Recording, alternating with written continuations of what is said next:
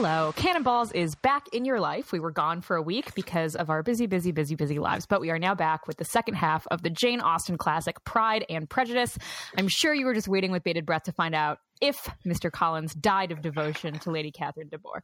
Um, he did. Ben is here. Hello, Ben. Hi, Gemma. How are you? I'm all right. How are you? Not too bad. Uh, and that voice gleefully proclaiming Mr. Collins' death. This did actually not happen. Is Lauren McCarter? Welcome back, Lauren. Thank you. It's the biggest twist ending in Austen. Mr. Collins dies. if he just randomly died at the end and they were like, oh, also he died because he was just too excited. And then Charlotte lived happily ever after. Um, oh, my so, dreams. that, that would be so great. So, in our last episode, we read from chapters 1 to 31 or up to volume 2, chapter 8. And from here, we will go 32 to the end or volume 2, chapter 9 to the end, whichever your edition kind of does. Uh, but let us remind you of who all the characters are in this book. Um, I'm going to do this real quick, just give you a little tiny description. if you want a full breakdown, you can listen to our past episode. Uh, Lizzie is a, a, prejudice. That's what I've decided she is. Darcy is pride. Lizzie is, uh, Jane is Lizzie's good sister sister. Lydia is her dumb sister. Mary is her dreary sister, and Kitty is her like floating extra random sister. Uh, the Gardiners are the Bennet's aunt, uh, Bennet sisters' aunt and uncle. Wickham is a rakish soldier. Bingley is rich and loves Jane. Lady Catherine is also rich and is just an asshole. And Mr. Collins is a bore. I think that's what's important. Those are the important characters to remember. Um, in the second half of the book, here's the quick plot summary, and then we'll get right into the exciting part, which is talking about how insane all of these people are. Uh, here we go. Second half plot summary. So Lizzie is staying with staying with the Collinses, and Darcy keeps hanging around, but no one really knows why. Eventually, he proposes to her, and she's like, "What?" And he also says, "You're so lucky I'm proposing to you because your family is garbage." And she's like, "Never. I would never ever marry you. One, you ruined my sister's prospects. Two, you were a dick to Wickham, who I kind of like." He then writes her a letter explaining why he was so rude to Jane and Bingley, and also it changes her mind about Wickham because Wickham tried to elope with Darcy's sister to get all of her money because he's just a gambling jerk. Uh, anyway, it kind of changes her mind. Anyway, later Lizzie goes on a sightseeing tour and they stop at Pemberley where Darcy lives and she awkwardly runs into him even though he's not supposed to be there. But he's really nice to her and her family for some, even though he has expressed disdain for her family. Um, and he introduces her to his sister and they hang out a lot. And then Lydia and Wickham run off together, but they're not married. Oh no, very scandalous. And they live together. Yes. So she confides in Darcy about this because she's very upset she takes off. She's like, I'll never see him again. My family is this dissolute mess, so he can't even talk to me anymore because of all the scandal. Anyway, then it seems like Lizzie's uncle convinces Wickham and Lydia to get married by offering Wickham money, and then the scandal is avoided. Uh, Bingley comes back to Netherfield, starts hanging out with Jane a lot, and then proposes to her again. Lizzie finds out that actually Darcy paid off Wickham to marry her sister. She's completely changed her mind, realizes she's actually super into him, and thinks she missed her chance. But then Lady Catherine de Bourgh, who, by the way, is Darcy's rich, crazy aunt, comes and is like, Don't marry my nephew. You're the worst person ever. And she's like, I'll do what I want. And then Darcy comes back, proposes to Lizzie. They get married. Everybody's happy. The and end Mr. Collins of dies. the book. He does not die. Textual. I stand by. In my fan fiction, Mr. Wish, Collins dies. I wish he would die because he is just such, as we'll discuss later on when we talk about manners, he's just like so insanely rude. But let's have the first, my first topic I want to talk about is everybody seems to get want to get married. We talked about this a little bit in the last episode, but does marriage suck? Here are the marriages we know about. The Bennets, who in the second half, they're like, Mr. Bennet married this girl because she was young and fun, but then she became insane, and now the wedding, the marriage is over. Lydia and Wickham, who are forced to marry each other, and already by the end of the book are kind of bored of their like three month marriage. And Charlotte and Mr. Collins, which is just straight practicality. So, marriage, good, bad? What do you think? Bad. Very bad. Why do you think it's bad? Um, well, like you, like I mean, you just said it. Like every marriage, there's there are no good marriages in this book. Um, I mean, we can ostensibly hope that uh, Jane and Bingley's and Liz and Darcy's marriages are good, but we have no reason to believe they will be. Um, I, I particularly there was a passage uh, where Elizabeth goes into her parents' marriage, um, and she, I think she's the one who sort of reveals their its backstory um, and the bit about how uh, when they were married, uh, Mrs. Bennet was sort of a different woman, um, like you mentioned. That's in narration. That part's in narration, so we don't okay, know but there is, sure how much she knows about that. There is a section where Elizabeth basically admits that she knows her parents' marriage is terrible and a sham, yes. and she sort of admits that, or she sort of divulges that she kind of resents her dad for it. Where if Mr. Bennet was a little more, um, I don't know, forgiving or open and didn't just hole himself up in his library every night, that the marriage might the marriage might be able to work. But he doesn't because basically everyone in this book is too selfish for any marriage to work. well, okay. I think that Collins's and Charlotte's marriage does work in this universe where marriage is a contract. Like Collins gets to be married and he's happy about it because he has that that symbol that is being married in a wife. And Charlotte gets a nice house and she's like, "Well, I'm a spinster at 27, so here I am. Now I'm married. I don't have to worry about it. I don't have to depend on my parents forever, and I kind of can be a little bit in control of my own affairs." So that seems to be like probably the best possible outcome one can hope Does, for. Do you think Austen thinks their marriage is good though?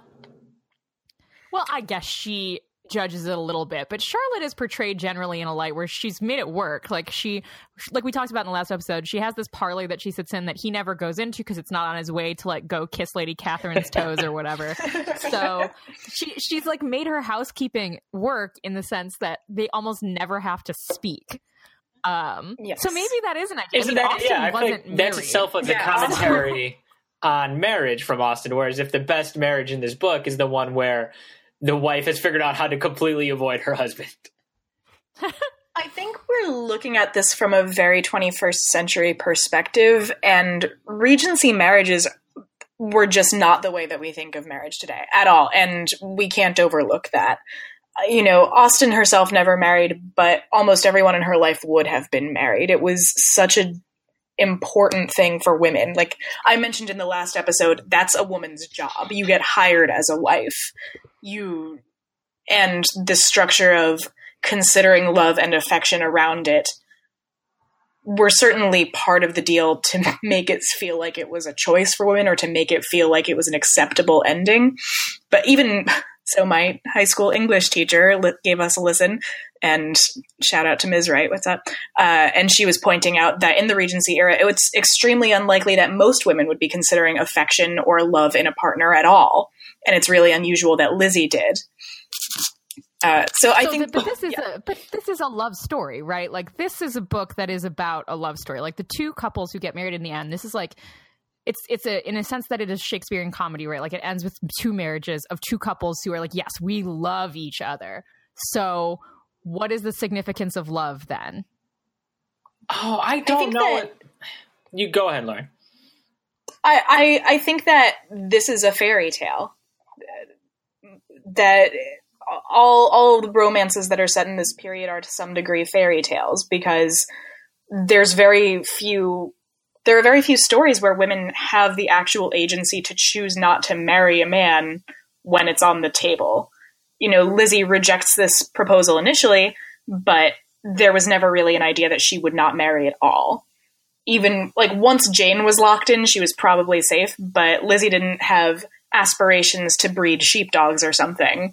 She was going to like she was going to eventually find a husband. That was going to be the way she survived women didn't really have the luxury of having other aspirations. So the fairy tale is that you end up loving the person that you find. And that's exciting. And for young women who are hoping for that, it's something exciting to read. It's the same as the Twilight books, where it takes all of these emotions and gives them an outlet. I, I feel that this reads, this reaches for the same piece of a person's heart that any pulpy romance does today, uh, but it's extremely well written, obviously. Oh man, so, I don't know if I would agree that this is a romance novel. I why not? So when I when I finished the book, I did not think that Austen was writing it as if um, as if we should be happy for Elizabeth. I don't because there's a there's a part on page um, in my well in my edition, which I have the Penguin edition, uh, on page 352 where Elizabeth says she knows she's happy or knows she should be happy rather than feels it. And I think that sort of sums up that sums up how I saw the book is that all these characters are doing these things because they know they have to rather than rather than because they feel any sort of emotion. And you're right that, you know, characters or uh, these women in this time didn't have the luxury of feeling like they should be happy um, because they had all these considerations to worry about. And actually, um, I was speaking to former Cannonball's guest uh, Hillary Rich, who did the Prince and the Pop episode with us, um, and she took a she took a point of contention uh, with us in the first episode of this podcast when we said that it, uh, Pride and Prejudice what didn't have uh, too much relevancy to contemporary times um, because she points out, uh, and actually she sent me um, an NPR story where a lot of um, uh, you know, outside America, the, these sorts of relationships still very much exist. And the story is about uh, Pakistan, where a lot of women in Pakistan have to take into the same considerations as Austen's uh, heroines. But I don't know. I don't know if I buy that Austen wants us to be happy for Elizabeth. I don't think we are. We she is rooting for these the marriages at the end. I took I mean I totally disagree. I totally disagree. Like the last couple of chapters are about how dope their lives are once they get yeah. married. Like Lizzie's dad comes to visit them at Pemberley all the time. She and Darcy like goof off together and Georgiana becomes less shy because she sees how frank Lizzie is with Darcy and is like, "Oh, I guess that you really can just like have an open relationship with a dude and Jane and Bingley just seem not the to way actually we open relationship today. It's slightly different yes. meaning for that phrase. Not, Yes, exactly. Um, though that is now my fanfic. Anyway. uh, oh, so, so I do think that she is, Yeah. Oh my God, how fun. Um, but I do think that she does believe, or at least the book wants us. The book is not in any way an indictment of the system of marriage. You don't think so? I, I concur. I it's definitely so. not I think an indictment. You, I mean, I think that there are marriages in the book that are not great.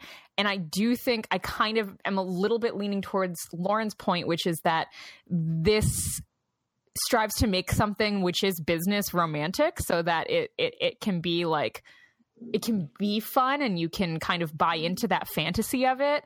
Uh, mostly because at the end they are happy. Like she says she knows it but doesn't feel it once, but then for the next two and a half chapters, she's like uh, over the moon. She's just like super excited all the time. Um, I think that you can read other Regency novels into this idea of marriage as practicality. Um, I think that you've read like Anne Bronte a little bit. Like those are not people who are swept away by wild passions or love. Um, it's people who are like, oh, here's a nice person that I think it would probably be fine, and they won't steal all my money if I marry him, right? Yeah. Uh, and I think I think that may be a little bit more realistic. I like I, I just don't think there's enough in the end here to support the idea that she doesn't want us to root for Jane and Lizzie. I think that there's at least she wants us to be I, I don't know what she would want us to be other than happy for them, but for me it was a tremendous sense of relief that they had crossed the yeah, line yeah. and they were safe. That they were not going I to starve in a hedge yes. in Mrs. Bennet's words.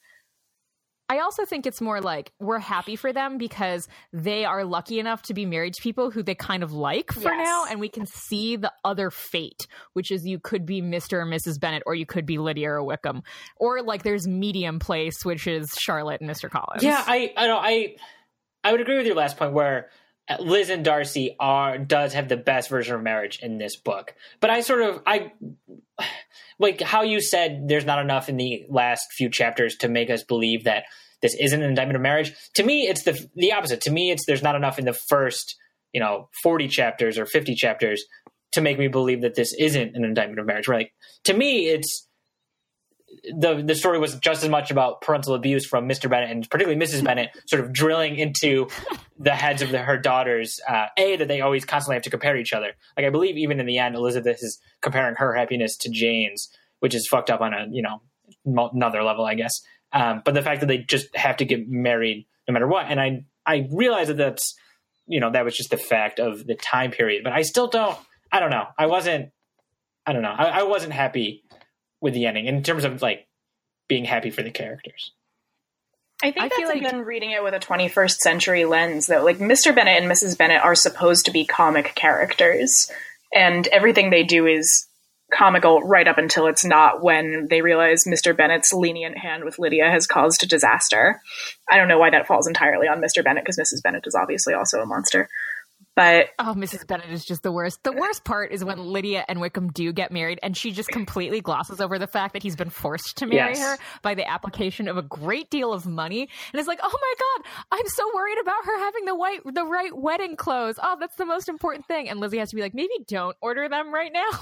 like maybe maybe chill out and wait until they actually are married before this happens because they might just be living in sin until he leaves her at a train station. like, Right. this could have been a very different book. Yeah, I I think that in the context of the time, they are an exaggeration of how real people were. Like what we're reading today is like, oh, they're horrible parents. At the time was just, uh, they could have worked a little harder on their educations. They could have been a little stricter about manners. But like, this is a time where you could beat your kids with sticks, and no people would say you were negligent for not doing so. So saying that what we see today as this is horrible parenting would have been seen as horrible parenting then is not taking into account the context. Well, I also think that everyone does kind of think they are bad parents. like the whole neighborhood gossips about it. Uh, when and everyone knows that Mrs. Bennet is really embarrassing. Like everyone is embarrassed by Mrs. Bennet. They think they're bad behavior. parents in that they're like kind of trashy, but kind of trashy Yeah. parenting is a far cry from these kids are like in an unsafe environment emotionally. I don't think anybody even thinks of anything like that at the time. Oh yeah, I don't think that's even a concept. But obviously, they did screw up Lydia. Yes. Um, whatever. Though there's, there's a lot in the text that Jane Austen seems to be pointing to, like this is how Lydia was. This is what Lydia was always going to be. Yeah, I yeah, I mean, yes, she is definitely scapegoated a little bit, but Kitty gets better just from not hanging out with her. Anyway, speaking of manners, let us discuss manners and etiquette in this book because that's something that really stood out to me. Is very constantly people would say, "Oh, it was it would be impossible for me to say this. I I can't I can't express this feeling. I can't even look at this person because of what I know." Um, so why what is the system of manners and etiquette doing for this book? How does it change the way people interact with each other? How does it increase or decrease tension? What do you think? They're certainly living in a system where the right manners are not just every they, are an invisible structure holding up their whole world because class is so prevalent and so intense and so you have to maintain that class structure with manners that acknowledge it So when you when I think of it, I think of it sort of as like rules of the game. Uh, right Which is why I just like keep thinking of this as how how what like a fun strategy game like getting Regency married would be. which reminds me sean ireland our old classmate from nyu sent me he listened and sent me a card game not the actual card game but a link to purchasing the card game that's a strategy card game to marry mr darcy Oh well, we should play that. That sounds we really fun. Um, but yes the So rules of the game yeah, there there are rules of the game of what one person can and cannot say. And like Lizzie kind of breaks them sometimes. Mrs. Bennet doesn't even know them, which is astonishing. Um, and people like they're at the very beginning. There's this whole thing when we're like, oh, we can't speak to him because we've never been introduced. Like, what rule is that? How, how does anyone ever speak to anyone? Uh, ben, what do you think manners do for this book? I mean, manners. I mean, they almost serve as the plot device in this book, right? Like none of Yeah. the action wouldn't really happen. I mean, and even what action does play. I when I finished reading this book, I was sort of trying to think of what actually what narrative action takes place, and nearly all of the major action takes place in letters in this book. I think. Um, Uh-huh. and I think that is I think that is a function of the rules of society. Then is that, like you said, you don't you don't say things to people into their face. You you know have this confrontation and then you write a letter and hand it to them the day after, like Darcy does after he proposes to Elizabeth. He writes his confession in a long letter and then I think goes for a swim or something while she reads it. And you know that's how you have to deal with conflict. You don't necessarily have conflict um, in person. Interesting. I feel like there are also rules to conflict, though. Like you can say to someone that you don't like them, you just have to say it in a very genteel sort of way, or you can do you can just be cold to someone, which to me did not seem very different from being nice to someone. but that's also a 21st century reading. Um, I think you're right. I think you're right that it is sort of the plot device that makes it's like in a sitcom before cell phones, it would be like, oh, we went to the wrong airport in New York or whatever. Like it provides this device for misunderstanding. Yes, exactly. Uh, and and sort of and even lessons like uh, I believe Jane's character growth is that she learns not to totally forgive Bingley's sister for being rude to her. Like that that's what Jane's uh, you know lesson is from the novel is that she's not completely uh, forgiving of everyone for anything. So Yes, for the very first time, Jane is able to see that someone did a not nice thing. yeah, Ah, I'm so glad because Caroline is such a bitch. Anyway, so okay, so but there are some things in this book that no one seems to think is rude, but me as a 21st century reader, and maybe you guys do too. But um, when, when Mr. Collins wrote the letters to the family, I was just like, "You are the worst person." Mr. The best part is how much Mr. Collins thinks he's the he's the height of good manners. Mr. Collins Yes. thinks he's absolutely lovely, and he's being ever Oh. so kind and condescending. But he's being 21st century condescending. M- Mr. Collins Not would 19th be. Mr. Collins would be uh, David Brooks writing a New York Times column in 2018. Oh my god. You are so right. That is so correct. Wow. Yes, because he's like, because after the whole thing with Lydia Havens, he writes her the letter that's like, oh, thank goodness I didn't marry Elizabeth because then I would be caught up in this horrifying scandal. Lucky for me. Anyway, it would be better if Lydia were dead. Yes, exactly. Like, Yes. He, he just has no concept. He just has no perspective. Like he doesn't have self awareness, which is you know sort of um, I, obvious. But he doesn't have any. He doesn't even have any awareness of, awareness of anyone else. So I don't know what he's aware of. Lady Right. Catherine. Besides Lady Catherine. hyper aware of Lady Catherine. Well, Lady Catherine is also extremely rude, which I think is hilarious when she comes to the Bennet's house just to explicitly yell at Lizzie for even entertaining the idea that she could ever be married to Mr. Darcy. And she's just, and she's like, oh, it's impossible that you should ever marry him. And Elizabeth is like, well, if it's impossible, then why are you asking me about it? My favorite part of And- that scene is when Lady Catherine is calling Lizzie selfish and ungrateful and undutiful because Lizzie should refuse to marry Mr. Darcy to protect Mr. Darcy's reputation. Like, that's such a fantastically magical thinking, insane way of expecting another person to behave. But Lady Catherine is sufficiently narcissistic that she thinks that's going to fly. And it's like, no wonder no one ever visits you at your house. And that's why you have to hang out with Mr. Collins all the time because everyone hates you and no one wants to come over. It's true. That that is my I my. wonder about Mrs. Jenkinson. Mrs. Jenkinson is Lady Catherine's like live-in friend. Wait, what? I don't even Ah. remember Oh yeah, that. she she Yes. she like takes care of her invalid daughter also. She has no lines at any point in this book, and She, in the she mo- just like sits there. If I were doing the gritty reboot, Mrs. Jenkinson would be replaced by a monkey or something. Oh, I thought you were gonna say in if in your gritty reboot, Mrs. Jenkins would be a murderer. Jenkinson would be like it would become like it would be like a full on Lady Audley's secret style Regency novel instead, like full horror. Uh, both. Some Why not Wilkie both? It can be a murder shit. monkey. Awesome. Awesome. Uh, but like, But she- Lady Catherine has a weird live-in friend who she supports apparently, and I just I think that's so indicative of who Lady Catherine is that she has to have a Paying for live-in friend. friend. hanging out with the curate, which is quite beneath her. And everyone's like, oh, it's so kind of her, but really it's obviously because she's driven everyone else away. Um, Yes. So, so rude. So rude. um, well, let's move on to talking about the central relationship of this book, Lizzie and Darcy. Uh, what do you think about this relationship? What do you think it's a strong one? Do you think it's a realistic one? Uh, Ben?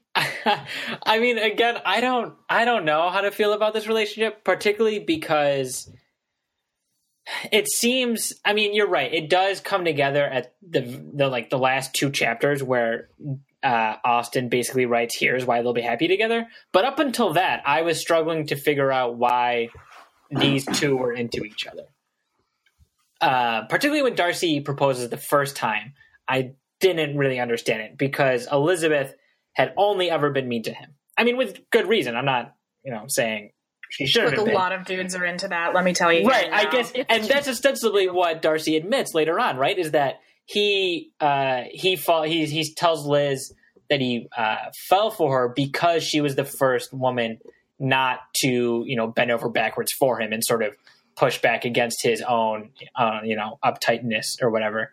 Um, and I get that. I don't know if it's grounds for a strong marriage. Well, let me tell you something, Ben, about when being like a young woman and trying to date. Let us is that learn it's really hard well, I'm going to say that it's really hard to be yourself when you're just trying to get some dude's attention. Like, what is Caroline other than a huge bitch? I guess she's good at mending pens, maybe. Like, what what else is she? What else does she do? What is she like? Like, well, basically, what we know is that she's just like snitty to Jane, and she tries really hard to get Darcy's like attention. But we do know things that Lizzie does, which is that she's just generally like a frank, pragmatic person when she deals with people and uh, the her personality can come out because she's not trying to get noticed. So maybe it's also like the first woman who he has acknowledged to have had to be having a personality because he can see that it. maybe yeah like, I, I would agree with that. I think that's true. Again i don't know if you should marry the first woman you see with a personality. Right. But I, what i'm the point is i'm not trying to say, i'm trying to say is that it's not just because she's mean to him it's because she's a person. Um and like yeah that's not great about the world that he lives in. Um but it does to me seem that they are suited to each other. What do you think lauren? I feel like, not I feel like, I think. I think that this is the only relationship in the book that has a real texture to it. Uh, I will go so far as to critique Jane Austen herself and say that she does an extraordinary amount of telling rather than showing. So there's a lot of the inside of this relationship we never see because it's paragraph after paragraph of Lizzie confirmed her feelings to Mr. Darcy, and Mr. Darcy expressed that he was ever so delighted, etc., etc. And we don't see the language they're using.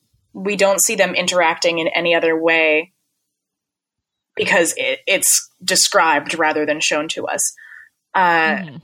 which makes it really difficult. And that's also, again, a product of the style of the time. You see that throughout literature from this period, so it's not shocking that that happened, but it does become frustrating when we're used to having those emotional moments so we can be along for the ride. This book does deprive us of a lot of those. Uh, one of my favorite moments is when they're on their walk towards the end and he says very abruptly, You're too generous to trifle with my feelings. If you feel the same way you did last April, tell me, and I'll never speak of it again. That's such a lovely moment where we're getting a reconciliation, and I feel like we could be along for the ride and we could feel how Lizzie's feeling. But then the very next sentence is she confirmed that her feelings had changed very much, rather than finding out what she actually says and having that emotion with her. So it can be really hard to see where there's texture to this, but I think that these are characters who we both we get to see both of them grow over the course of the book, which almost nobody else does. Jane does a little bit, uh, but everyone else is fairly static, and perhaps that's why they seem more in color than everyone else, and so they feel suited to each other by the end when they have found their way to each other after having diverged so wildly that they meet in the middle somehow because he apologizes for having been horrible. You know, he has that extremely rude moment very during his proposal where he talks about how awful her family is and her inferior connections, etc., but he loves her in spite of himself. And she calls him on it. And that made me so annoyed and like my ears were around my shoulders because I wanted to just throttle him. Or my shoulders were around my ears because I wanted to throttle him when I read that. And then you, you know, you when you get towards the end and he apologizes and acknowledges how horrible he was and how much he needed to be called on it, uh, there's grace. There's grace there for him, and they extend grace to one another, which is what makes a partnership last, which is what makes a couple last when they can both acknowledge their faults and forgive one another for those faults and agree to move forward together without holding on to those. That's the first moment for them where they are a couple is doing that.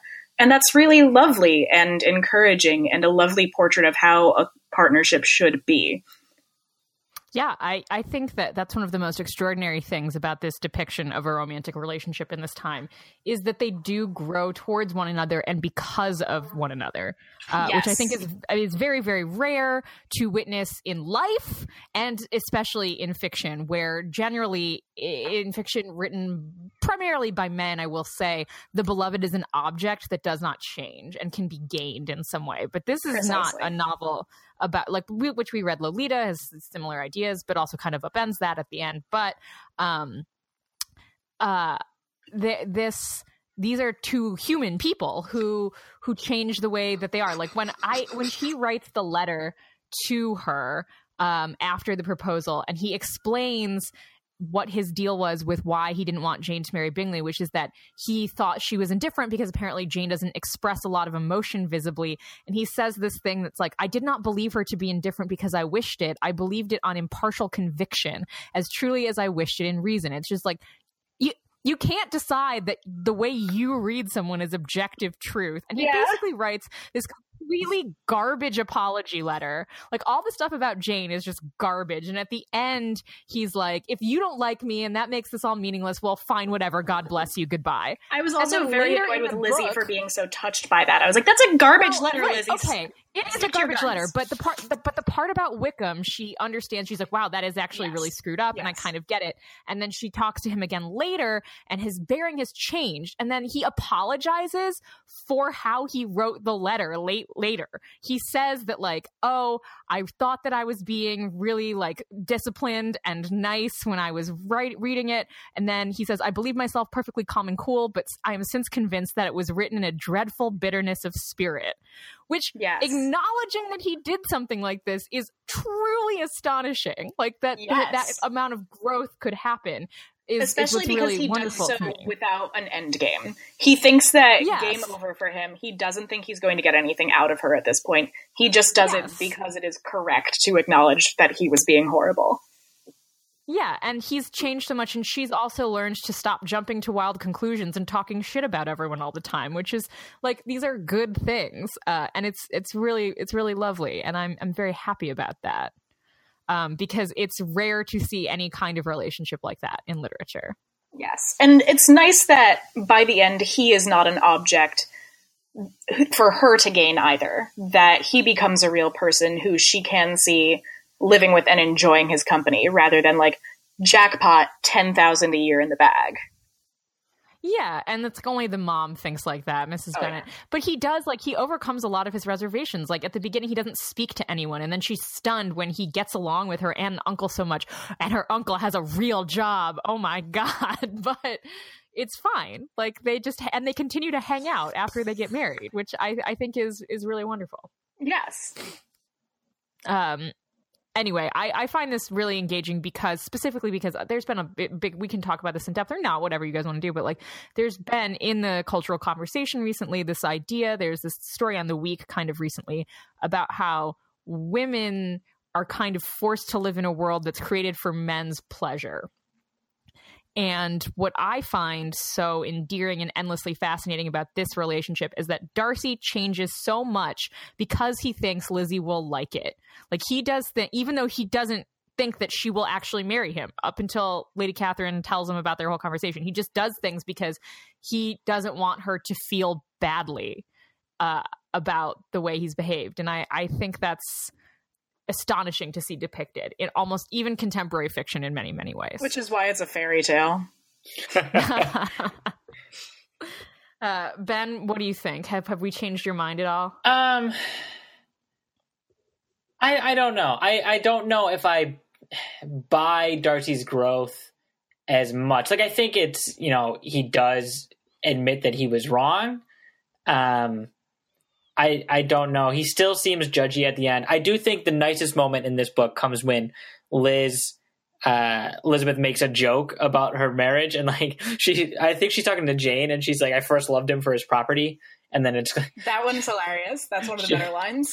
Uh. Oh, and then they're like, "Oh, now we can laugh together." right. Ha ha ha. I Yeah. um, But so he's I- not there for that. That's just a no, it's just yeah, it's just him and Jane, and I, I but I do appreciate it. I think I think that shows how um, aware Elizabeth is of the fact that she's marrying this insanely rich guy, uh, but not because he's rich necessarily, which is um, you know progress and a good thing. I just think the bar for good marriages in this book is so low. I think the bar That for good true. marriages in that century was really low. Yes, I think that's right. I yeah, I think that's true. I don't, and I am clearly you know looking at this from a 21st century perspective. Um, but I almost I, I don't know. I guess I was ex- I read it expecting a critique of marriage, and that's what I saw. I don't. I I'll have to go back and reread pages. I feel like there are definitely some novels that I should think should be critiques of marriage, like Jane Eyre, which I still that's I have a lot of feelings about that. It's different, but I, I yeah, I'm just not sure that this one really is. Crazy Um, attic wife. No big. crazy attic wife, fire in the church, all that business.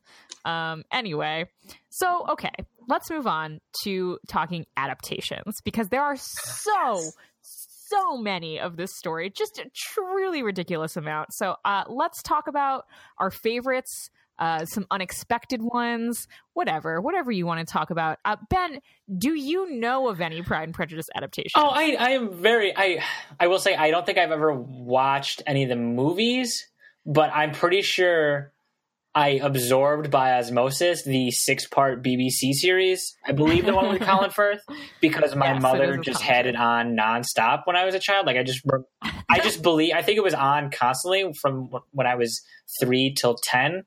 Um, so I'm pretty Correct sure I just, if I'm wrong, but the swimming scene is not canonically in the book, right? don't right. I kept waiting for that one. I that's why I every time Liz and Darcy interacted on in Pemberley, I just imagined Darcy dripping wet, and I think it's I honestly I think it's because of that adaptation because I just saw that scene so many times.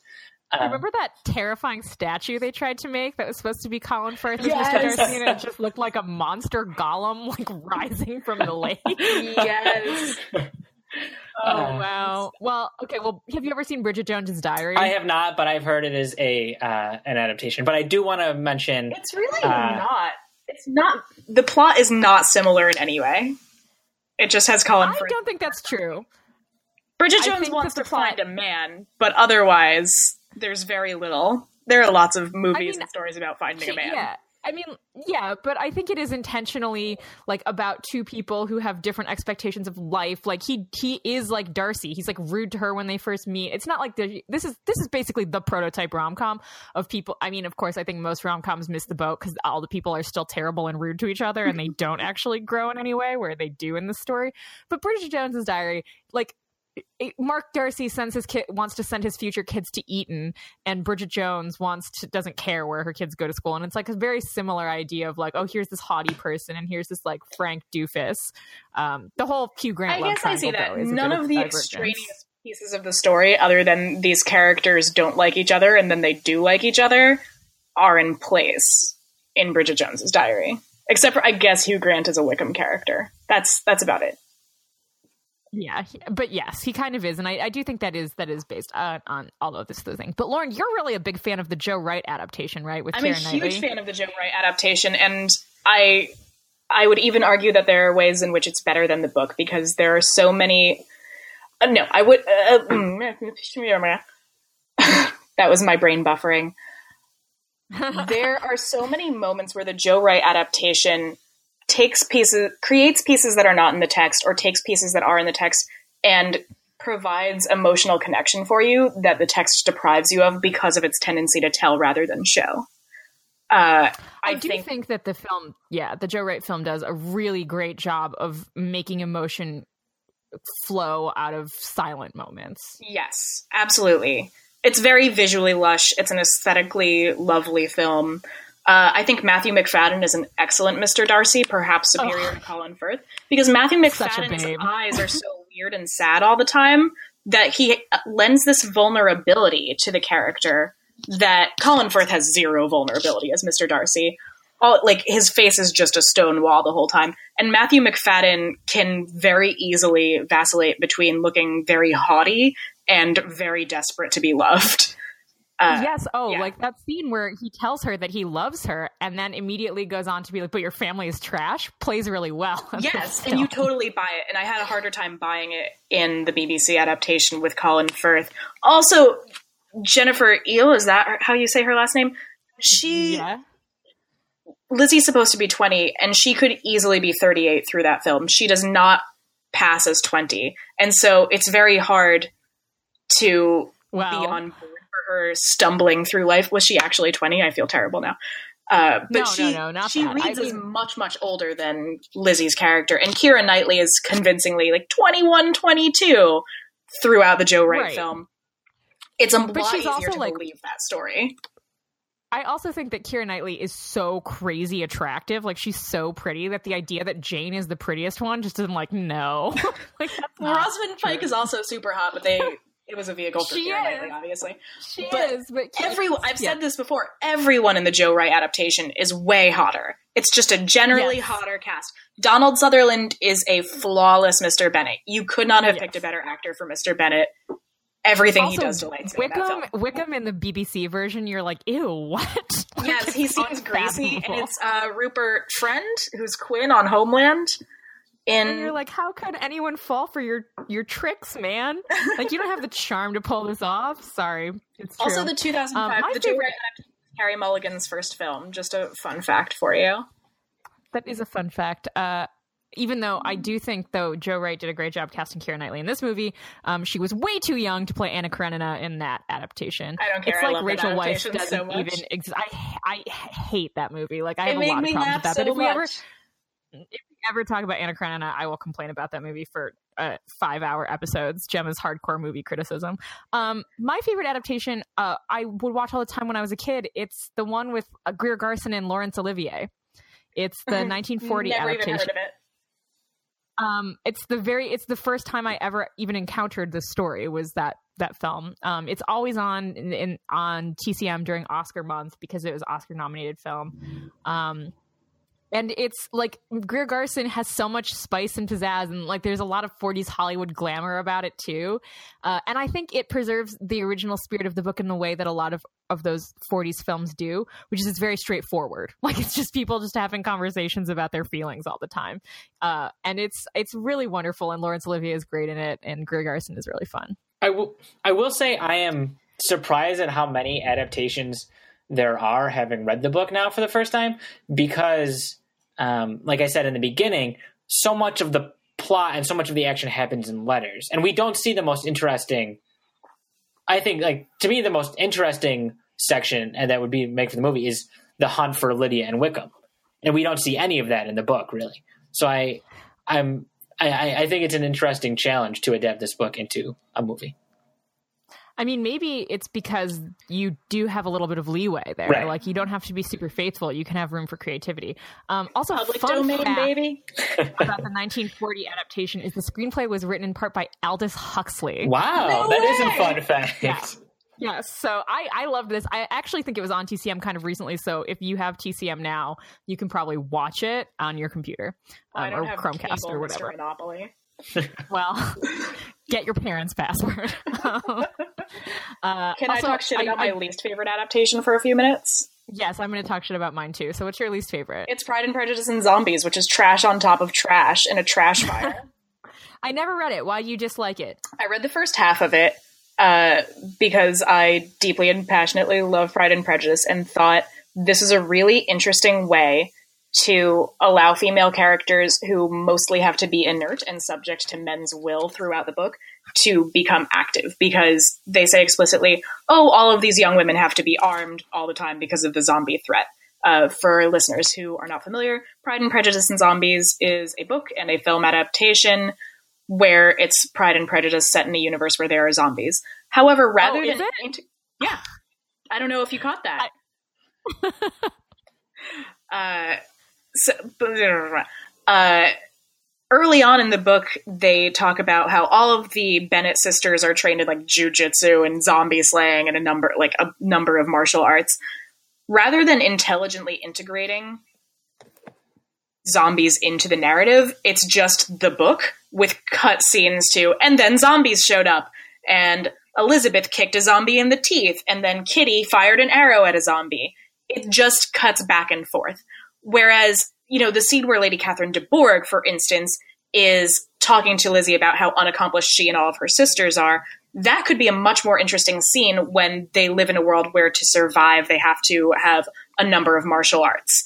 But instead, it's just the same scene, and then zombies show up over and over and oh, over again So lame. it falls deeply, deeply short of what could have been a very, very interesting commentary and deconstruction of a book and completely changed this narrative on its head. When women have to protect themselves from undead hordes, how important is marriage? How does that change how you interact with other people? What are you prejudiced against when you have to kill zombies all the time? What are you proud of when you have to kill zombies all the time?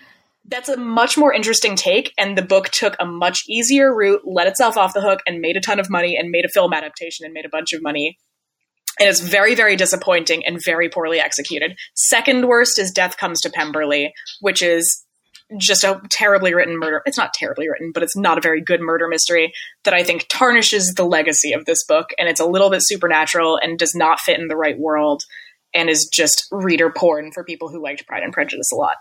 Well, everybody does love to write fanfics about this book and then get Do real book deals. Um, my least favorite adaptation that I've read recently is Eligible. It's the Curtis Sittenfeld adaptation, and I feel like it's part of some kind of Austen project where people write contemporary adaptations. Um, I heard that people really enjoy Curtis Sittenfeld. I've never read Prep, which I hear I probably should. Um, but Eligible is uh, the concept is that they live in Cincinnati for some reason, and um, like honestly, people do live there. Probably. Okay, I know, I know, but like all the scenes, and they're like, oh, and then I ran into him at Pemberley. In the book, it's like, oh, and then I ran into him at Skyline Chili. Real, true thing that happens. Oh no! And the idea is that they're like rich people of Cincinnati, and that um, Bingley is a contest, a former contestant on a fake bachelor esque show called Eligible, and he was the bachelor, but he didn't marry anyone. So he's coming to the city, and everyone's like, oh and Jane, they've updated all their ages to make it seem weirder that they're not married because obviously it's 21st century. So Jane is like 30 and not married, and she meets Bingley yes. and gets into it. Um, and it's just like I, I feel like what it did was take the aspect of Pride and Prejudice that we all kind of caught, which is like sometimes these people are not very likable, and just made that the whole thing. Like, what if a lot of people made a lot of bad decisions and kind of weren't romantic adults, but still got married anyway? and I think it's just a I think it's it, it misses in like what a lot of romantic comedies that I think are inspired in by this novel do is it removes the part where the characters have to grow and change and just is like oh maybe meet people who are mean to each other all the time should just get married like and I think that's kind of boring. Also, the way that they handle the Wickham storyline is I think that she handles the Wickham storyline is kind of offensive. So Can you spoil it for me because there's no way I'm going to read this. Ben, can I spoil it for you? Yeah, I'm. Yeah, I'm not going to read this. okay, spoilers, listeners, if you're going to read eligible. So what happens is that Lydia starts dating a transgender person, and it's treated as though this is like the world's biggest problem, oh. and the way that it, yeah, it's not good, and the way that because like it's obviously in the book, it's like there are social consequences, like negative social consequences for being uh like uh for living out of wedlock together. Whereas like in this book, it the the way that it's handled seems really ham-handed and like it wants to be enlightened, but it actually like doesn't it just makes everyone involved in the issue seem really uneducated and like a jerk. Um, is there so I really? I, I don't know a lot about Cincinnati. Does Cincinnati actually have like a society the way that Charleston and New Orleans have society? Like, is there a Cincinnati uh, debutante ball? I, I don't know. I mean, apparently in this book that that is the concept yes. Um, okay. but like I, yeah my my the, i just felt like the treatment of that story was like using a person's like using a transgender person's story as like a, a signaler without giving that person like giving the actual like do any kind of like real expression. It was more just like oh look at this thing i'm gonna do to be edgy as opposed to like let me give real space and time to this character. And i thought that was offensive. Uh, that's deeply fucked, especially because we get throughout the book that Wickham is a bad person of low moral character, and that is why he is a problem. And so then to, yeah. to equate that in that way is horrifying. Yeah, I mean Darcy. It's not like Darcy knew this the Wickham character before, so that's kind of removed. And it's not like oh Darcy like got because if, if if it had been like oh and then Darcy like cast off this person, it would be like that's really terrible. Like Darcy is a terrible person. Yes, um, but that's not that that's not in there. So it's just like a different storyline, and I I wasn't really a fan of how that was handled. Do they call um, him Will Darcy? That seems to be how people update the name. I don't remember. I don't remember at all. Okay. Um, but How they updated anyway. Pride and Prejudice in baseball or whatever it was called. Oh right, he was a Cy Young. Got, Cy Young winner who got a way under market contract, which was trash. And speaking of that fanfic, it is now. Yeah, that's my main issue with that story. Is not whatever adaptation, but that Will Darcy needs to get a Scott, get call Scott Boras and get a better deal. Anyway, who is your agent, Will Darcy? you need a new one. Anyway, that means it's time to play our favorite game, Die of Death, in which we roll a die and we will play a game associated uh, with the number that we roll. Since this is the end of the book, there are no predictive games, so we can play describe the book in three words. Wow, that got racist or sexist. Who goes Nazi? Would you rather pitch the Bad Gritty reboot or share a little of the most entertaining fanfic you can find? Uh, Lauren, would you like to go first? Would I ever? All right, here it goes. I'm rolling for you. You got four, which is would you rather? I have some questions. Ben, I don't know if you have some questions, but I'm going to ask them to you now. Oh my god! Are you I'm so ready? excited. Yes. Okay. Uh, would you rather be dead or be Lydia? Oh man. Well, Mr. Collins would rather Lydia was dead. I would rather be Lydia because even though she's bored with Wickham, she's clearly getting some good D. And Lydia does not seem constrained by concerns about her reputation. So she's going to go on to Newcastle, and when she's real bored of Wickham, she's going to find somebody else. Lydia's going to do Lydia. She's an anarchist and a chaos monster which I get seems like a lot of fun. She's going to be constantly poor for the rest of her life because she's always going to spend all of her money on like chocolate and dresses, which is what I would love to do anyway. Uh, yeah, so she's going to come to a terrible end. If you believe in uh, how Death Comes to Pemberley does it, they just send her to America at the end, and she and Wickham are going to go live in the colonies and train horses, which actually sounds like fun too. I don't know. Lydia's having a lot of fun. She's a chaos monster and nobody likes her, but she doesn't know that. I think you're right. She's actually pretty. She's like not aware of the fact that nobody likes her and that she has bad manners. And maybe they are just going to have like a crazy open, like pansexual relationship with Yeah, or everyone she's at- whoever comes through their doors. Yeah, I Short of thought that, Lydia got a they are going to idea. throw a lot of plates at each other. All right, next question. This is an FMK question. Yes, ready. Uh, okay, Mr. Collins, yeah. Lady Catherine, uh, Mrs. Bennet, Mrs. Bennet, kill Mrs. Mrs. Bennet. Bennet. Kill Mrs. Bennet. No questions. No questions asked. Uh, let's see, and then it's F and M with what's his face and what's her face. Okay, this Mr. is a Collins tough or one. Lady Catherine. It comes down to a question of who can I tolerate less, because that's the one I'll F and then M the other. I think I can. I think I'm gonna go with have a sensual evening with Lady Catherine de Bourgh and marry Mr. Oh, well, Collins. Marry Mr. Collins so I can just pull a Charlotte Lucas and never have to talk to him or deal with him. Yep, you've really made the pragmatic choice here. You get your own house and poultry, which everyone seems super obsessed with. It's Everybody's all way into the poultry and the Poultry. sitting rooms and writing letters. Uh, and Lady All. Catherine, I, I could probably kill her just by accident. I could turn this Just also kill her. You're like I could probably turn this actually- into a triple kill. kill, kill, and kill. Mr. Collins would kill himself after Lady Catherine yeah, is dead. Exactly. I Oh, can exactly, slip yeah, all can- kinds of poisons into Mr. Collins' various meals. Not that I ever would. I'm a deeply Death moral comes person. to Rosings. Death comes to Rosings. Death comes to comes Hunsford. to- Death comes to every estate. uh, all right, this is the last question. My last. If Ben, if you have, any, I, I have one. I have one. Oh, oh, good. Okay, Okay, well, I'll do this one and then you'll do yours. Um, would you rather spend all of your time mending pens Oh my god. Or hang out every single day with Caroline Bingley? Oh, that's so hard. I'm gonna go with hang out with Caroline Bingley every day because You're her paid friend. You're her paid living friend. I'm her. Mrs. Jenkinson. Uh, I do love gossip. I love it a lot. She's awful, but again, I can eventually murder her, right? No, probably. Let's assume I can't murder my way out of every problem. I just, I would get so bored mending pens. They don't even have podcasts back then, so I can't like throw on an episode of The Dollop and mend pens for 24 hours. So I would hang out with Caroline Bingley, I guess. It comes down to a question of whether I want to be Mary, who just does boring Mhm. stuff all the time, or hang out with Caroline Bingley, who's a mean gossip. And I'll go with the mean gossip because I was a girl in middle school and high school, so I've done that for years already. I'm really good at it. All right, Ben, what's your question? Uh, my question is: Who would you rather have as a uh, wing woman, Mary or Mrs. Bennet? Oh my god, Mrs. Bennet. Mrs. Bennet, I can Mary's not going to do anything for me. Mary is useless. But Mrs. Bennet, even though she's embarrassing, like I can make that work. I can play off of that. She's, you- you know, Yeah. it's an improv scene. She's giving me stuff to work with. Mary's not giving me anything.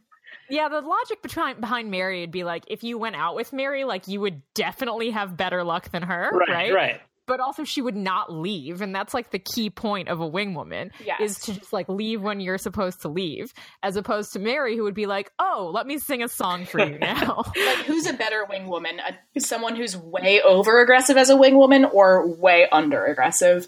And I think it's going to be way over. Trying too hard versus trying not at all. Do you think Trying not my to. my fear would be that Mrs. Bennet would try to steer you to the totally wrong people, though? I don't know. I can play that. I can work with that. Because then I find my target and I'm like, oh my gosh, you would not believe. Can you just like sit with me and drink for a minute? Because Mrs. Bennet keeps steering me towards that guy and I don't want. Done. It's done. Oh, that's good. Yeah, that's good. Yeah. I mean, it worked for Lizzie. It Like did. She got the friend. She got the friend of the guy. She did. So- She did. And Mrs. Collins was working hard, or Mrs. Bennet was working hard to get her with Mr. Collins. yeah, so it all was fine. Uh, it was all good. She threatened Uh. to disown her if she didn't marry Mr. Collins, and she still made that one work. Still great. Uh, all right, all right, Ben, are you ready? I'm ready.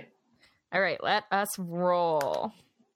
You got three. Who goes Nazi? Uh, Mr. Collins, definitely. Uh, I, For I'm sure. skeptical that he's not already a Nazi, honestly. Somehow an early Uh, Nazi. I mean, I think Lady Catherine probably is already. one hundred percent. Lady Catherine goes yes, Nazi. for sure. and um I mean those are the two obvious ones. I don't Jane is a hard one for me where I feel like Jane is kind of the person who doesn't want to see bad in anybody. So she'd probably be like, "Ah, they're not so bad, right?" Um They wouldn't be doing it if it wasn't for a good reason. right. Yeah, Jane right. She she assumes the best intentions, which is a problem. Um, uh, Lydia, instant Nazi. They're like, "Hey, do you want these extra ration cards and these pantyhose and chocolate?" She's a Nazi. right. Lydia would just see a group of SS hanging out and she would just uh, uh, automatically just decide for herself that she is a Nazi. Oh yeah, collaborator for arguably- sure. Darcy would be too. Like Uh, his yeah, elitist I- sentiment throughout, he probably would be. And Yeah, he's I- you lucky that he lives in a time when he's not put in that position. best case hate it a scenario darcy is a nazi at the start of the novel and then uh, grows into sort of just a, a mole. You know best case scenario i think. But the only person I'm confident- Seventeen. elizabeth is the only person i'm confident who would not be a nazi She, She would just wouldn't. die. Like they would just shoot. right Her. yeah, she would not Lizzie last long but she certainly would not not be in the resistance. Nobody displays an extraordinary amount of moral courage here. right yeah Ugh, poor pemberley We have no resistance fighters in this book. We have, at at very best, unwilling collaborators. Wow. Wow. Wow. Wow. What a bleak, what a bleak game. But I love it. It's my favorite one that we do. All right. I am now going to roll for myself. I got oh my favorite one. I got two. Wow, that got racist or sexist, which I always roll for myself, but usually it's one, so that was kind of surprising. Um I I mean, like Lauren pointed out in the last episode, there aren't a lot of moments in this book that's like, oh, this is racist because it just takes place in a world full of rich white people. Um, but it is just like generally sexist, uh, based on what is expected from women. Um, specifically through Mr. Collins, who's Oh, just God. like, oh how like how ho- horrible it for all of you that this should happen and that the death of your daughter would be a blessing in comparison with the fact that she just banged someone she's not married to uh and and that everyone is going to lose their happiness because of this moment so basically this like entire structure of the novel is pretty sexist um Do you So think I Mr. Collins' parents loved that. him? oh I think he they absolutely didn't. Like I also think that he mentions in the beginning that they didn't. Like that his dad was kind of cold and weird and when his dad died he was like awesome. Now I can try to like make friends. Yeah. I was just thinking about how awful out. he is. Yeah, he's just he's just the worst person. Um so so I think that's my main thing about how how sexist it is. Though I did like this one line uh that I it came up when they were discussing when Jane and um Darcy or when Jane and Lizzie are discussing Mr. Darcy and they're like, "Oh, maybe he's actually okay."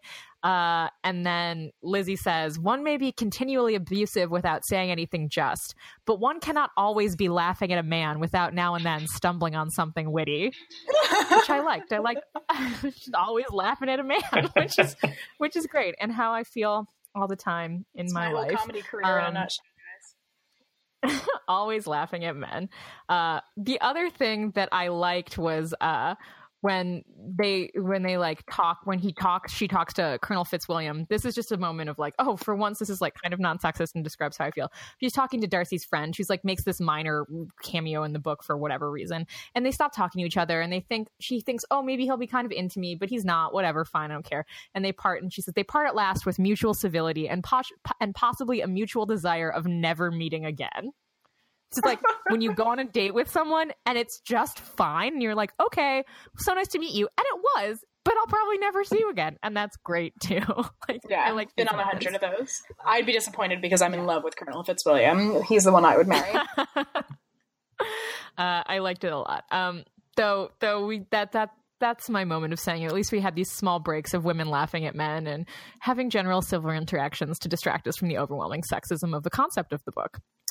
Uh, so that was Pride and Prejudice, friends. it sure was. Which are you, Pride or Prejudice? Answer real quick, and then I'll tie it up. Prejudice. Prejudice. oh, good job, good job. You got two. You got two out of that one. Uh, Lauren, thank you so much for joining us on the show. It has been my pleasure.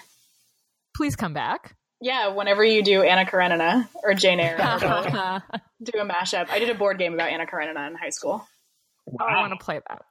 Um, ben, thank you for giving me a week break. Of course.